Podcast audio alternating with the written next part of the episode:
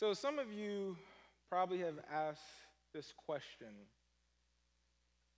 Why do we have a statement of faith in the first place? I'm not going to ask for a show of hands or anything like that, but that is a valid question to ask. Why in the world do we have a statement faith, statement of faith at all? Well, I'm going to give you a couple of reasons why we have a statement of faith. One, because it gives a clear explanation of the type of church you're getting yourself into. Many of you have visited before and now are members. I'm sure at some point you went on our website. You probably maybe heard a sermon or two. You probably saw what we were doing with our podcast or YouTube or something. I'm sure that you probably have visited the section where it talks about kids, because those who have kids, you're wondering what do this church do for children? And eventually, I'm sure you got around to the beliefs. What does this church believe? So, one, it gives a clear explanation of what you're getting yourself into. That's one reason. The second reason the pastors, the elders, the leaders, the ministers of this church here, we do not want to ever hear the infamous words. And if you've been in church for a long time, you know these words. If you're new to church, hopefully this is the last time you hear these words today.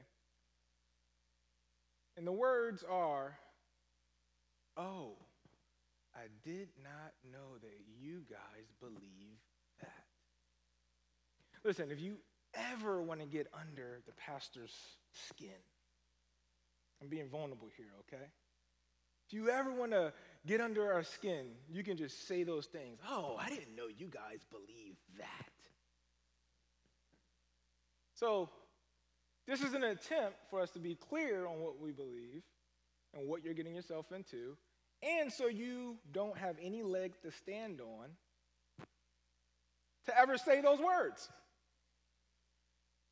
Because we sprinkle what we believe in membership class, in welcome receptions. We even do sermon series on it. I know a couple of years ago in my community group, we went through the whole statement of faith in our community group. You have no excuse.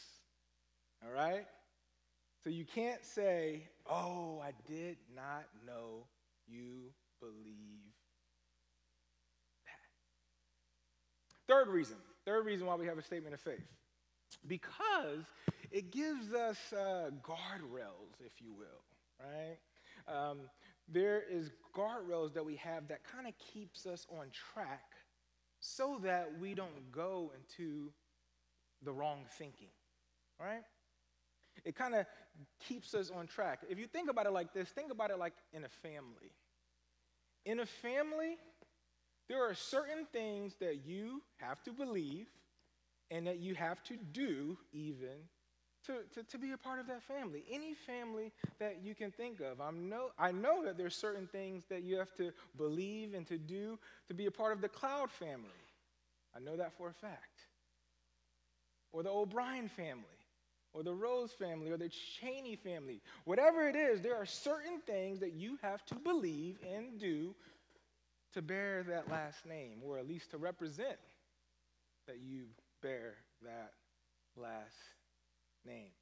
I want to give you an example from the Talley family of one element, just one element of what it means to be a part of the Talley family. So, for us, you have to, and Ariel is gonna, she's gonna get indoctrinated with this pretty soon. You have to be able to know how to play Monopoly. Um, you have to believe in Monopoly, and you have to know how to play Monopoly. And when I say know how to play Monopoly, Sam, I'm talking like you really have to know how to play. All right? You can't just like be average. You got to be really good at Monopoly. It's just part of the Talley ritual. it's tradition.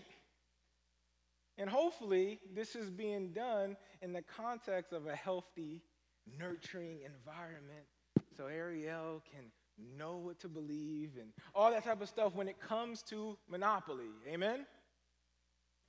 Y'all all have something in y'all family too that y'all like and do, okay? Don't look at me because I like Monopoly. But for RCC, your belief in the statement of faith is one element of what it means to be a part of this church family. And through belief in health in a healthy environment where we can dialogue, ask questions, and so that you can know what you believe and why you believe it, this is the place where, where we are. So today is on the redemption of Christ. In its simplest form, redemption. Somebody say redemption. Somebody say redemption.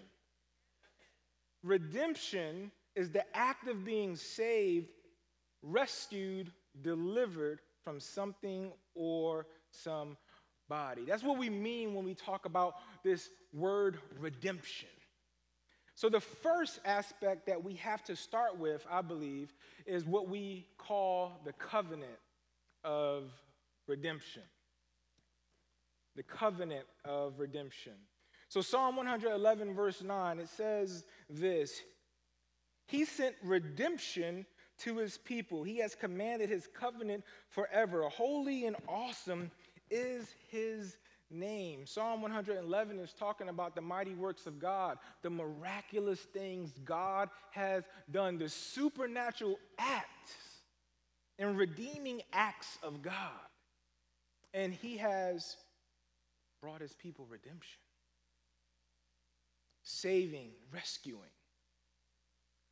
But before we can really go into that, it's important to understand that in eternity past, this covenant of redemption, there was some type of agreement between the Father, the Son, and the Holy Spirit. Some type of uh, uh, uh, agreement that Christ would come and suffer and die and rise from the grave, conquer sin and death, and save a particular people for his own possession. Some type of agreement right? Pastor Ramon preached on the triune God in our series that opened up in what we believe. And there was this Trinitarian relationship and agreement that the Trinity was involved not only in creation, but the Trinity was involved in our salvation. God the Father graciously, mercifully chooses those who will be saved, who will be adopted into the family of God. God does this graciously. Then Jesus comes down from heaven, lives a perfect life, a life that me and you cannot live because of our sin. And Jesus literally died. His blood was shed, his blood was poured out on the cross. Jesus literally died. And through his death, he atoned for their sins. He sacrificed on our behalf. And the Holy Spirit, some say the Holy Ghost, applied all of the benefits to the Jesus follower. It's a whole nother sermon to talk about the benefits that the Holy Spirit brings. So many. In a couple of weeks, Pastor Bob's going to talk about the Holy Spirit, but you should know that there are benefits of being part, a part of any family. Uh, for instance, for those that are members of Roosevelt Community Church, you get free parking. That's a benefit especially being in downtown because if you haven't noticed, things are going up. People got to pay for parking now, right? That's a benefit of being in the family of God. What I'm trying to explain to you is the Holy Spirit applies the benefits of being a follower of Jesus. The Holy Spirit seals us in the family of God. Know that this happened, this agreement, this pact, this eternal decree that the Trinity had, this happened before any of us in this room were thought of. Before you were conceived, this was in the mind of God. One way you can kind of look at it is God was thinking of you before you were ever thinking about God. God was thinking of you personally before you were ever thinking of Him. As I mentioned before, or let me give you some Bible actually. Let me give you some Bible because we, we're biblically rooted here, right? So, Acts chapter 2, verse 23 says, This Jesus delivered up according to the definite, according to the definite, according to the definite plan and foreknowledge of God, you crucified and killed by the hands of lawless men. The crucifixion of Jesus was not God's plan B. It was not God's plan C. It was always in the mind of God. It was set in motion with this covenant of redemption, this agreement that Jesus was going to come and be slain. Scripture says that he was the lamb that was slain before the foundation of the world. This was always in the plan of God. 2 Timothy 1 9, who saved us and called us to a holy calling, not because of our works, but because of his own purpose and grace, which he gave us in Christ Jesus. Listen to this before the ages began. Before the ages began. Again, this was always in the plan, in the mind of God. Regarding the covenant of redemption, know that God was thinking of you before you were ever thinking of Him. As I mentioned, my wife just gave birth to our baby girl. I told y'all it's to be a bunch of pictures just coming. I told y'all. I warned y'all, right? There's going to be just pictures, just, just cuts, right?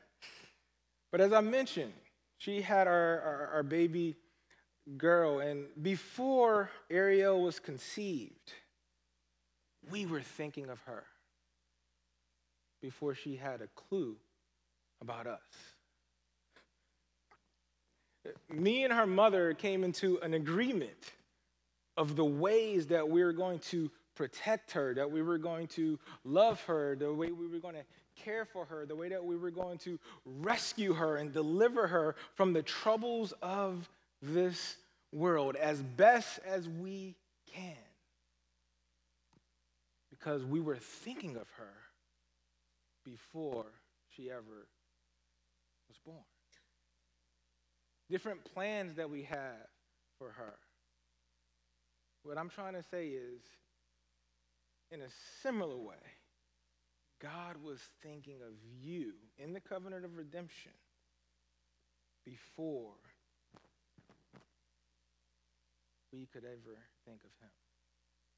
Listen, don't let this doctrine or this teaching get too philosophical or too abstract. In fact, I actually think this is very personal. And I know some of you in this room have grown up in places and environments where people were supposed to think of you. People were supposed to care for you. People were supposed to love you, and they never did. Mom didn't think of you. Dad didn't think of you. Stepmom, stepdad didn't think of you. Your coach didn't think of you. Your school teacher didn't think of you. And the list can go on and on and on about all of the people that did not think of you.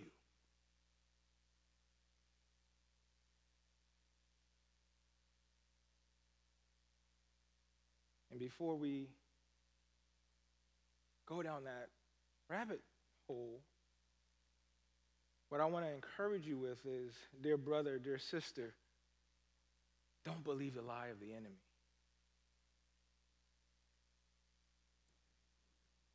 Even if all those people didn't think of you, let me submit to you that there was a, one person that did think of you the God of the universe, the creator of heaven and earth, the maker of this world, the one that created you in his image and likeness. He thought of you and your salvation way before you were thinking of him.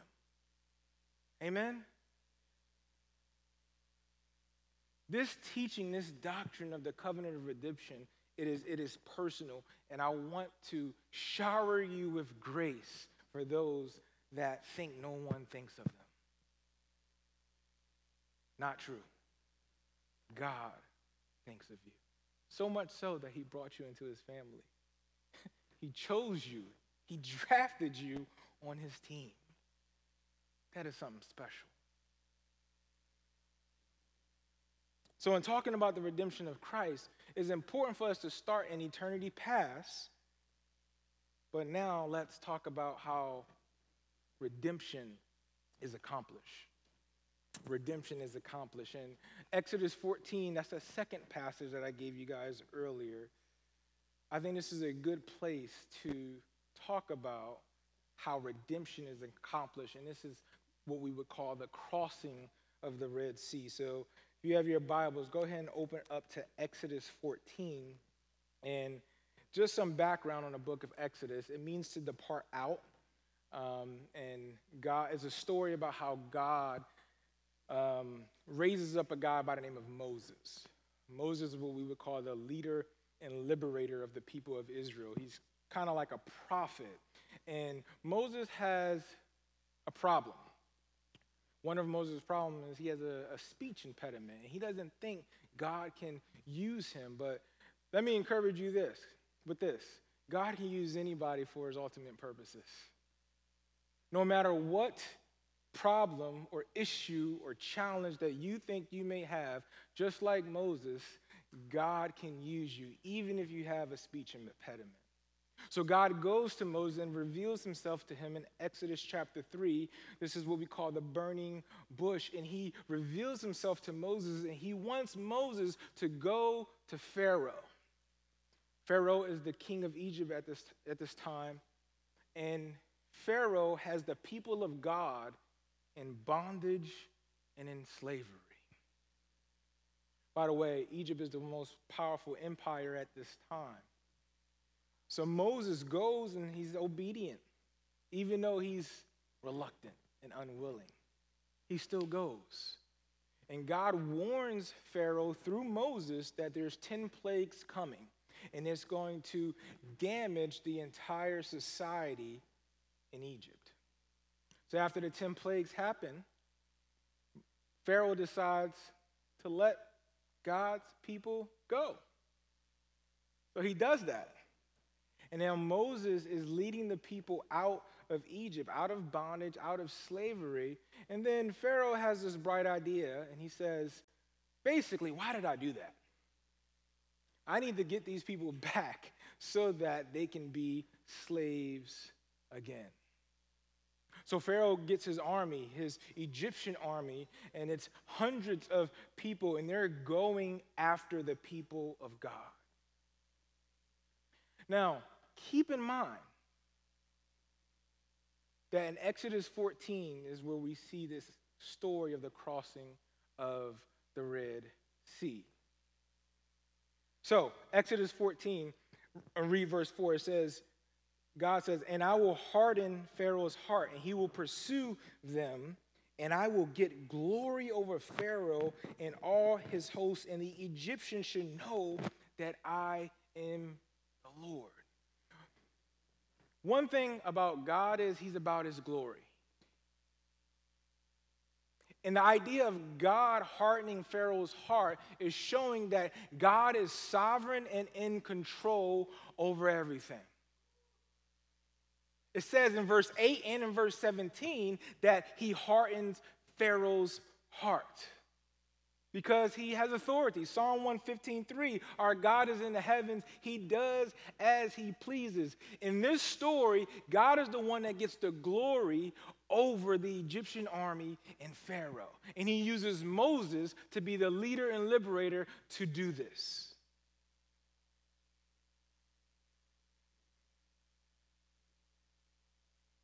As he, as he do this, as he does this, is some things that is striking that we can bring out in this story. But before we do that, I, I kind of want to uh, put us in this in the context of what is happening here. Remember, this is the most powerful Egyptian army at the time. So they have all of the latest technology. They have chariots. I know nobody drives in chariots now, but back then, that was like, you know, riding a Tesla or something. So they have chariots, they have weaponry, they have all these different things. Keep in mind the people of God are on foot. They're walking. Walking fast, I guess, right?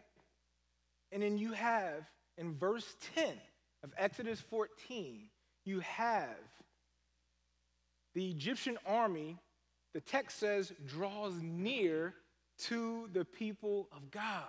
And then the people of God have to look up and see the Egyptian army. And then it says they feared greatly. They were so fearful that they almost felt like they were going to die. Also, the army is coming, hundreds of people with chariots and weaponry. And then there's another dilemma that's happening because there's this large body of water in front of them. So they're kind of in between a rock and a hard place, so to speak. They feared greatly. Have you ever felt so feared greatly at all in your life? I remember one time, my wife, we were at an event and we were leaving the event, and apparently um, we got a notification that there was a big uh, dust storm that was coming. And we're way out in Queen Creek, and we live in South Phoenix, so there's a bit of a, of a drive.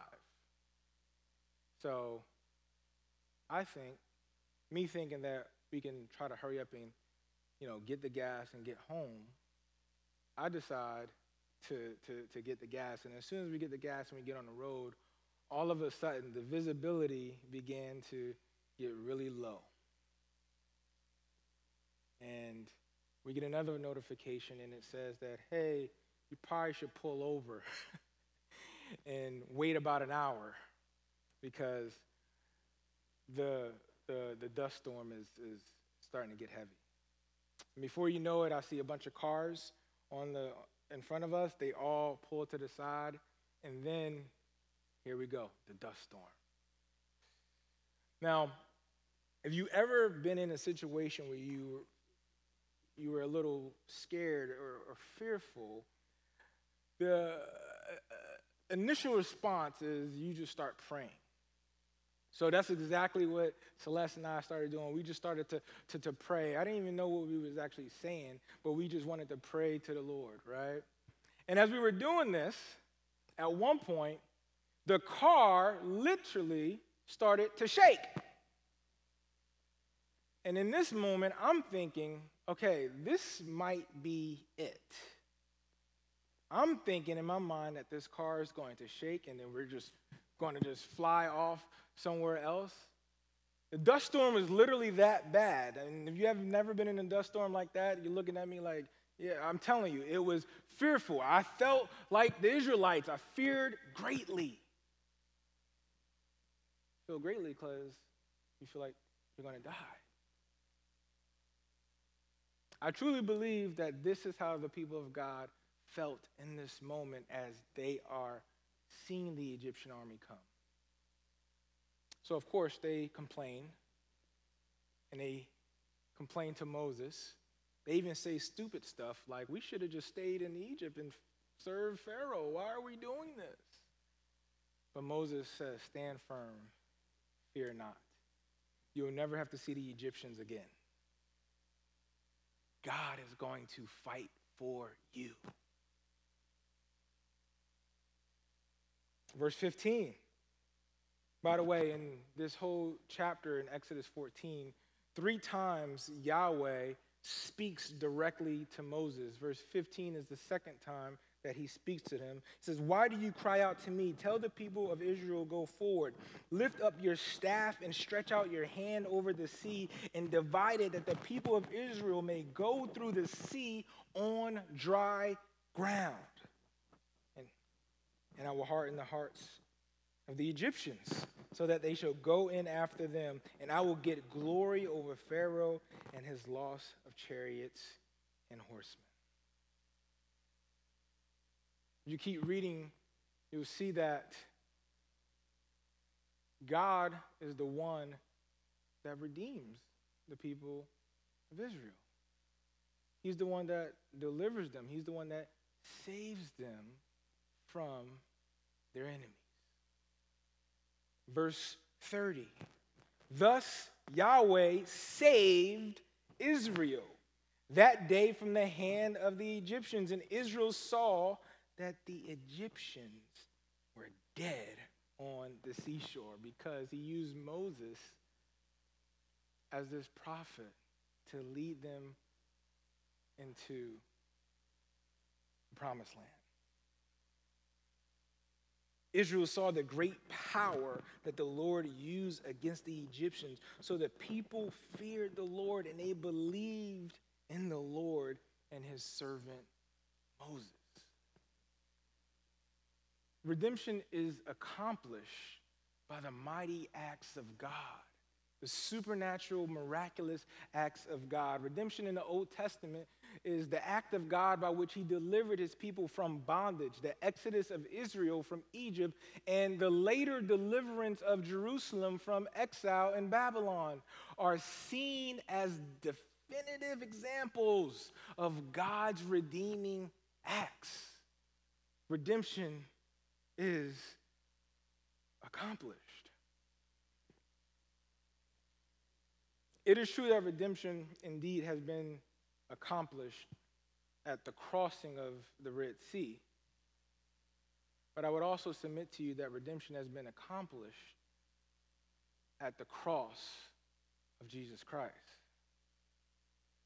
Uh, this is what we call the atonement, the ultimate sacrifice that Jesus provides for anyone who would repent and believe in him.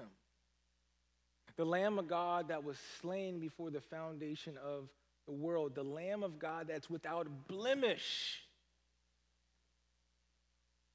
and spotless. At the cross is where we see redemption accomplished. Jesus stood in our place as a substitute all the sins were laid upon him. And Isaiah says that it was the will of the Lord to crush him.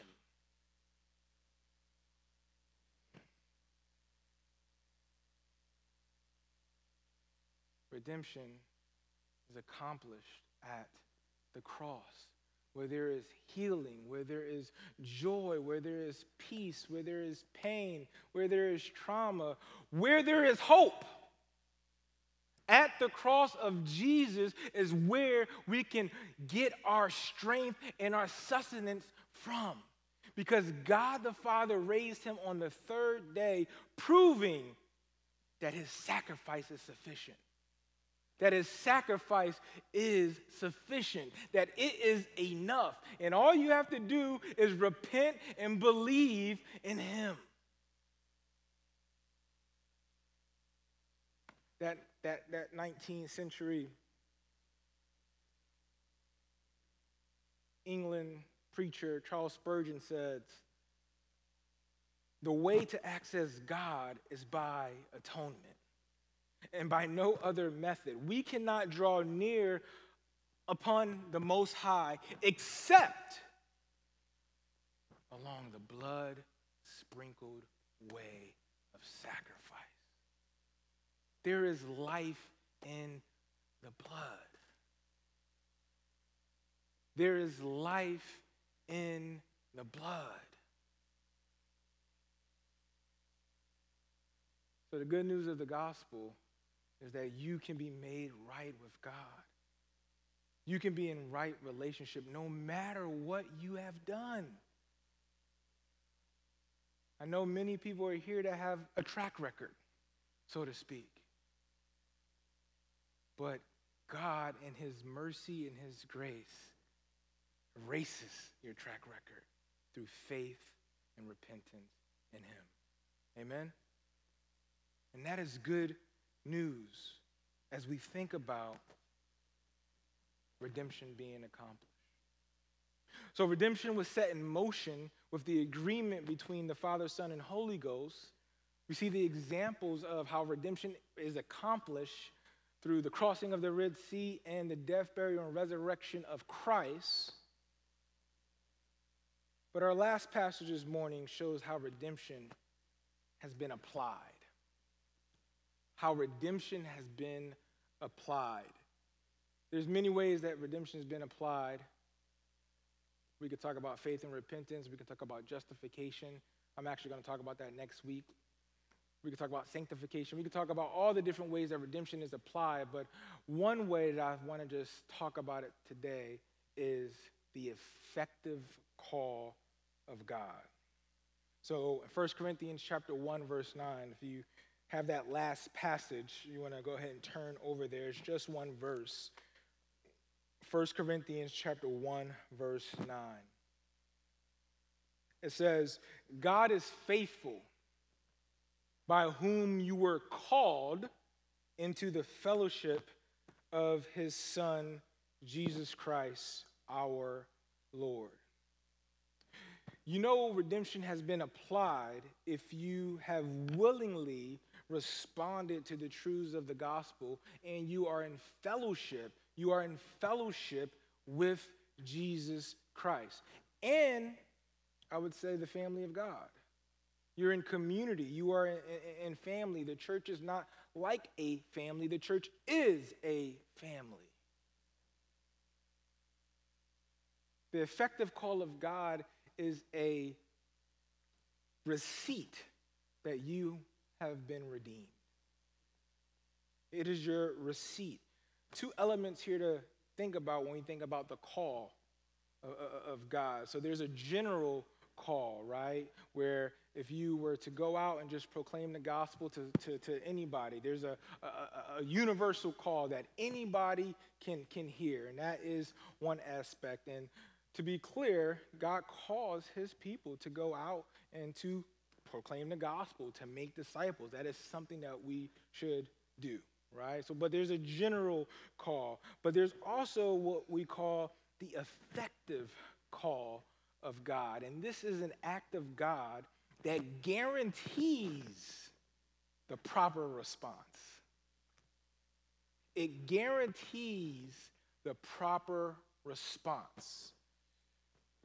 So, for parents in the room, um, let's say you are talking to your children and you want them to clean up their room because it's messy and all that type of stuff, right? So you say, "Hey, go ahead and go go clean up your room." And there's no response. They don't. They just they almost like they didn't hear you at all. Like they just didn't do, didn't do it. There's no response at all, right? Uh, let's just call that the general call. All right? Or you tell your kids, hey, I want you to clean up your room. If you clean up your room, we're going to go to Legoland. We're going to go to Disneyland. We're going to go somewhere. Um, I'll buy you a game for your Xbox or your PS5, whatever, right? And then they go in their room and they actually clean it up That's what we call the effective call. It, was the proper response that you wanted. It was effective. Or if you want to sound smart, it was the uh, uh, um, thing. I can't even say it. The word. Uh, I guess I don't sound smart. Uh, efficacious. There it is. The efficacious call of, uh, of God. That means that it was effective, right? It guarantees the response that you want. When it comes to this here, in terms of redemption being applied, this is how the effective, this is one way how redemption is applied is through the effective call.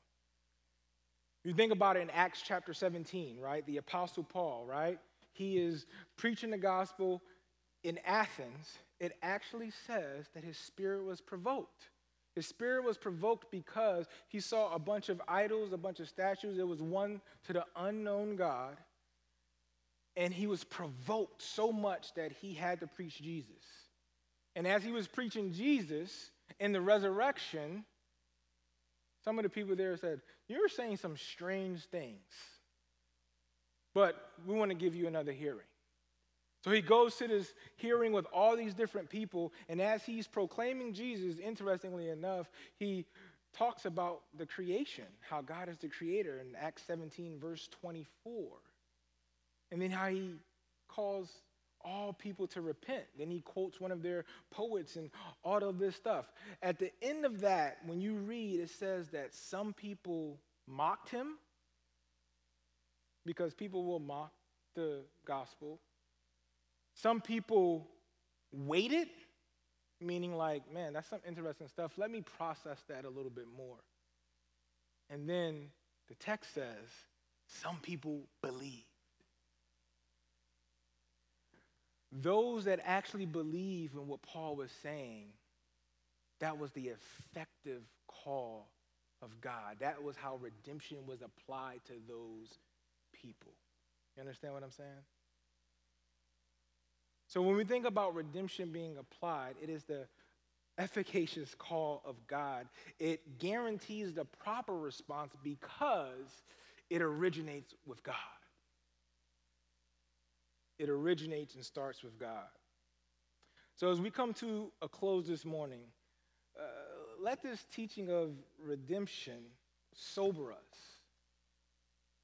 Let it actually sober us as we rejoice in how God made a way that we can be right with Him through faith and repentance. And the church said, Amen. Let me pray. Father, we thank you for the ways that you have called us into fellowship with you.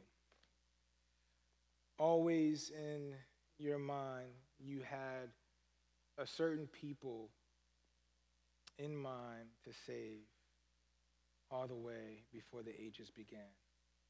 I pray for those that are here this morning that's able to hear your word preached to them. I pray for them to be encouraged by that. For those that are struggling in any type of way, Lord, I pray that they can be uh, reminded of how you were thinking of them before they were ever thinking of you. So, Lord, we love you. We thank you. We give you all of the praise and all of the glory. In Jesus' name.